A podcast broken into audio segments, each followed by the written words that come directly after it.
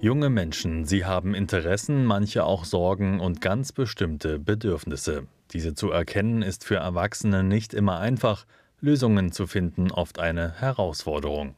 Doch es gibt Hilfe und die kommt aus Sachsen-Anhalt, genauer gesagt aus Stendal. Hier hat sich der Verein Kinderstärken landesweit einen Namen gemacht.